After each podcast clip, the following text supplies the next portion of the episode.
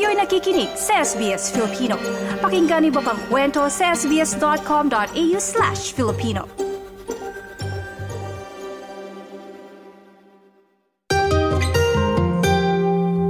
Matapos naman ng talumpati ngayong araw ay uuwi ang Pangulo sa Pilipinas at babalik sa ika-apat ng Marso para naman sa ASEAN-Australian Special Summit kung saan mananatili ito sa Australia hanggang ika-anim ng Marso.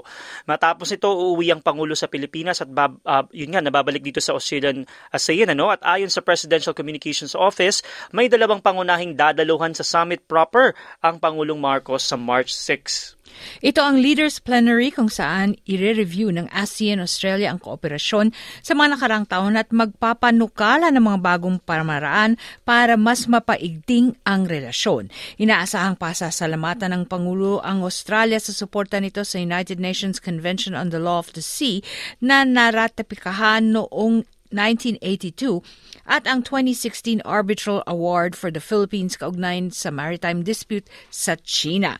Gayun ding itatampok ng Pangulo sa Leaders Plenary ang mga issue sa maritime, climate, and clean energy track, people-to-people exchange at ang economic cooperation. At yung ikalawang engagement naman na dadaluhan po ng Pangulong Marcos ay yung tinatawag na Leaders Retreat kung saan magpapalitan po ng kuro-kuro kaugnay sa geopolitical developments at mga isyu na apektado ang Pilipinas at buong mundo.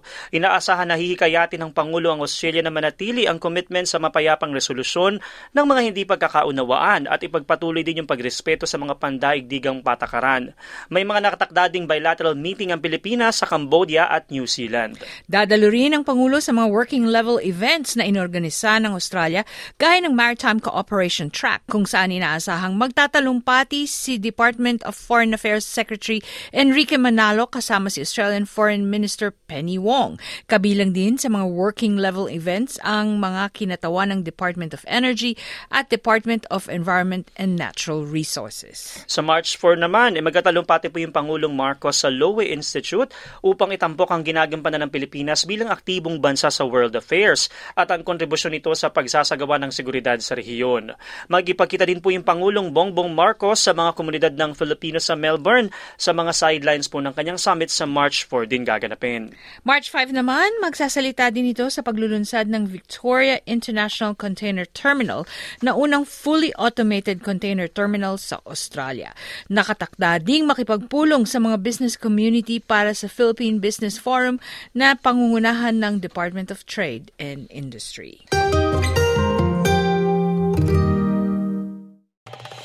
Nice yung bang makinig na iba pang kwento na tulad ito? Makinig sa Apple Podcast, Google Podcast, Spotify o sa iba pang podcast apps.